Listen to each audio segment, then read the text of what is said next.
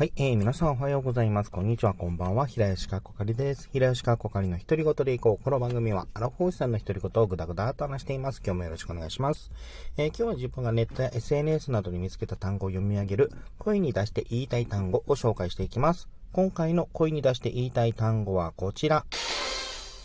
万事崩し組み子。はい、えー、まく、ん？くみこ、くみこ、くみこ、多分くみこですよね、イントネーションとしては。えー、こちらなんですけれども、あのー、ま、なんだこれは。えー、こちらは、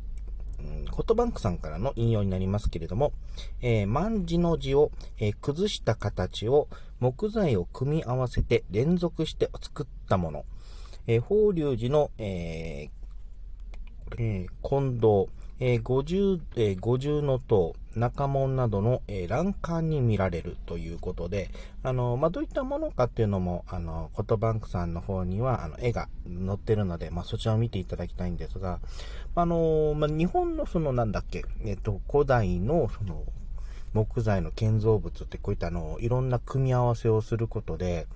あの、なんだっけ、あの、がっちりとして、がっちりとしてく、あの、組ませることもできますし、あえてそれを分解してまた再利用するとか、あの、できたりとかする技術もあるので、このあたりほんとすごいなと、えー、思ってたりします。えちなみに、万字についてちょっと気になったので、ちょっと調べてたんですけれども、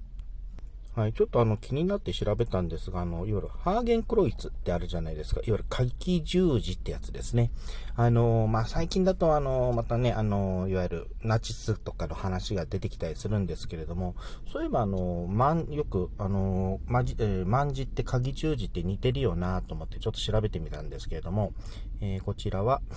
うんと、どこだ？こちらもコトバンクさんからの引用になるんですが、えっとですね、鍵十字は日本では万字と呼ばれており、えー、鍵型の先端が左を向いている左万字だが、ヒトラーにより、えー、ドイツで結成された、えー、国家社会主義、ドイツ道路者、えドイツ道路者党、まあ、いわゆるナチスですね。では、これは逆向きの、えー、右万字が東証に採用されたっていうのがありますね。なので、いわゆる左万字と右万字って言ってるのかな。左万字と右万字ってなんか陰、あの、陰が踏ん、陰踏んでる感があってちょっと言いやすいなと思ったんですが、あの、まあ、左の、えっ、ー、と、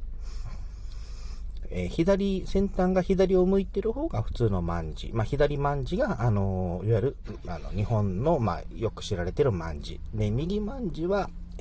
と、ナチスの使っている、まあ、ハーゲン、あまあ、ハーゲンクロイツですね。という、まあ、ハーゲンクロイツというか、右、右万字がナチスが使っていた、あの、マークという風に覚えるのもいいかと思います。はい、えー、今回は、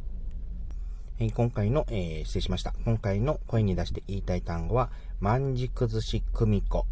やっぱ組子って言ってしまいますね。ま、誰だよ、その女の子って名前なんですけども。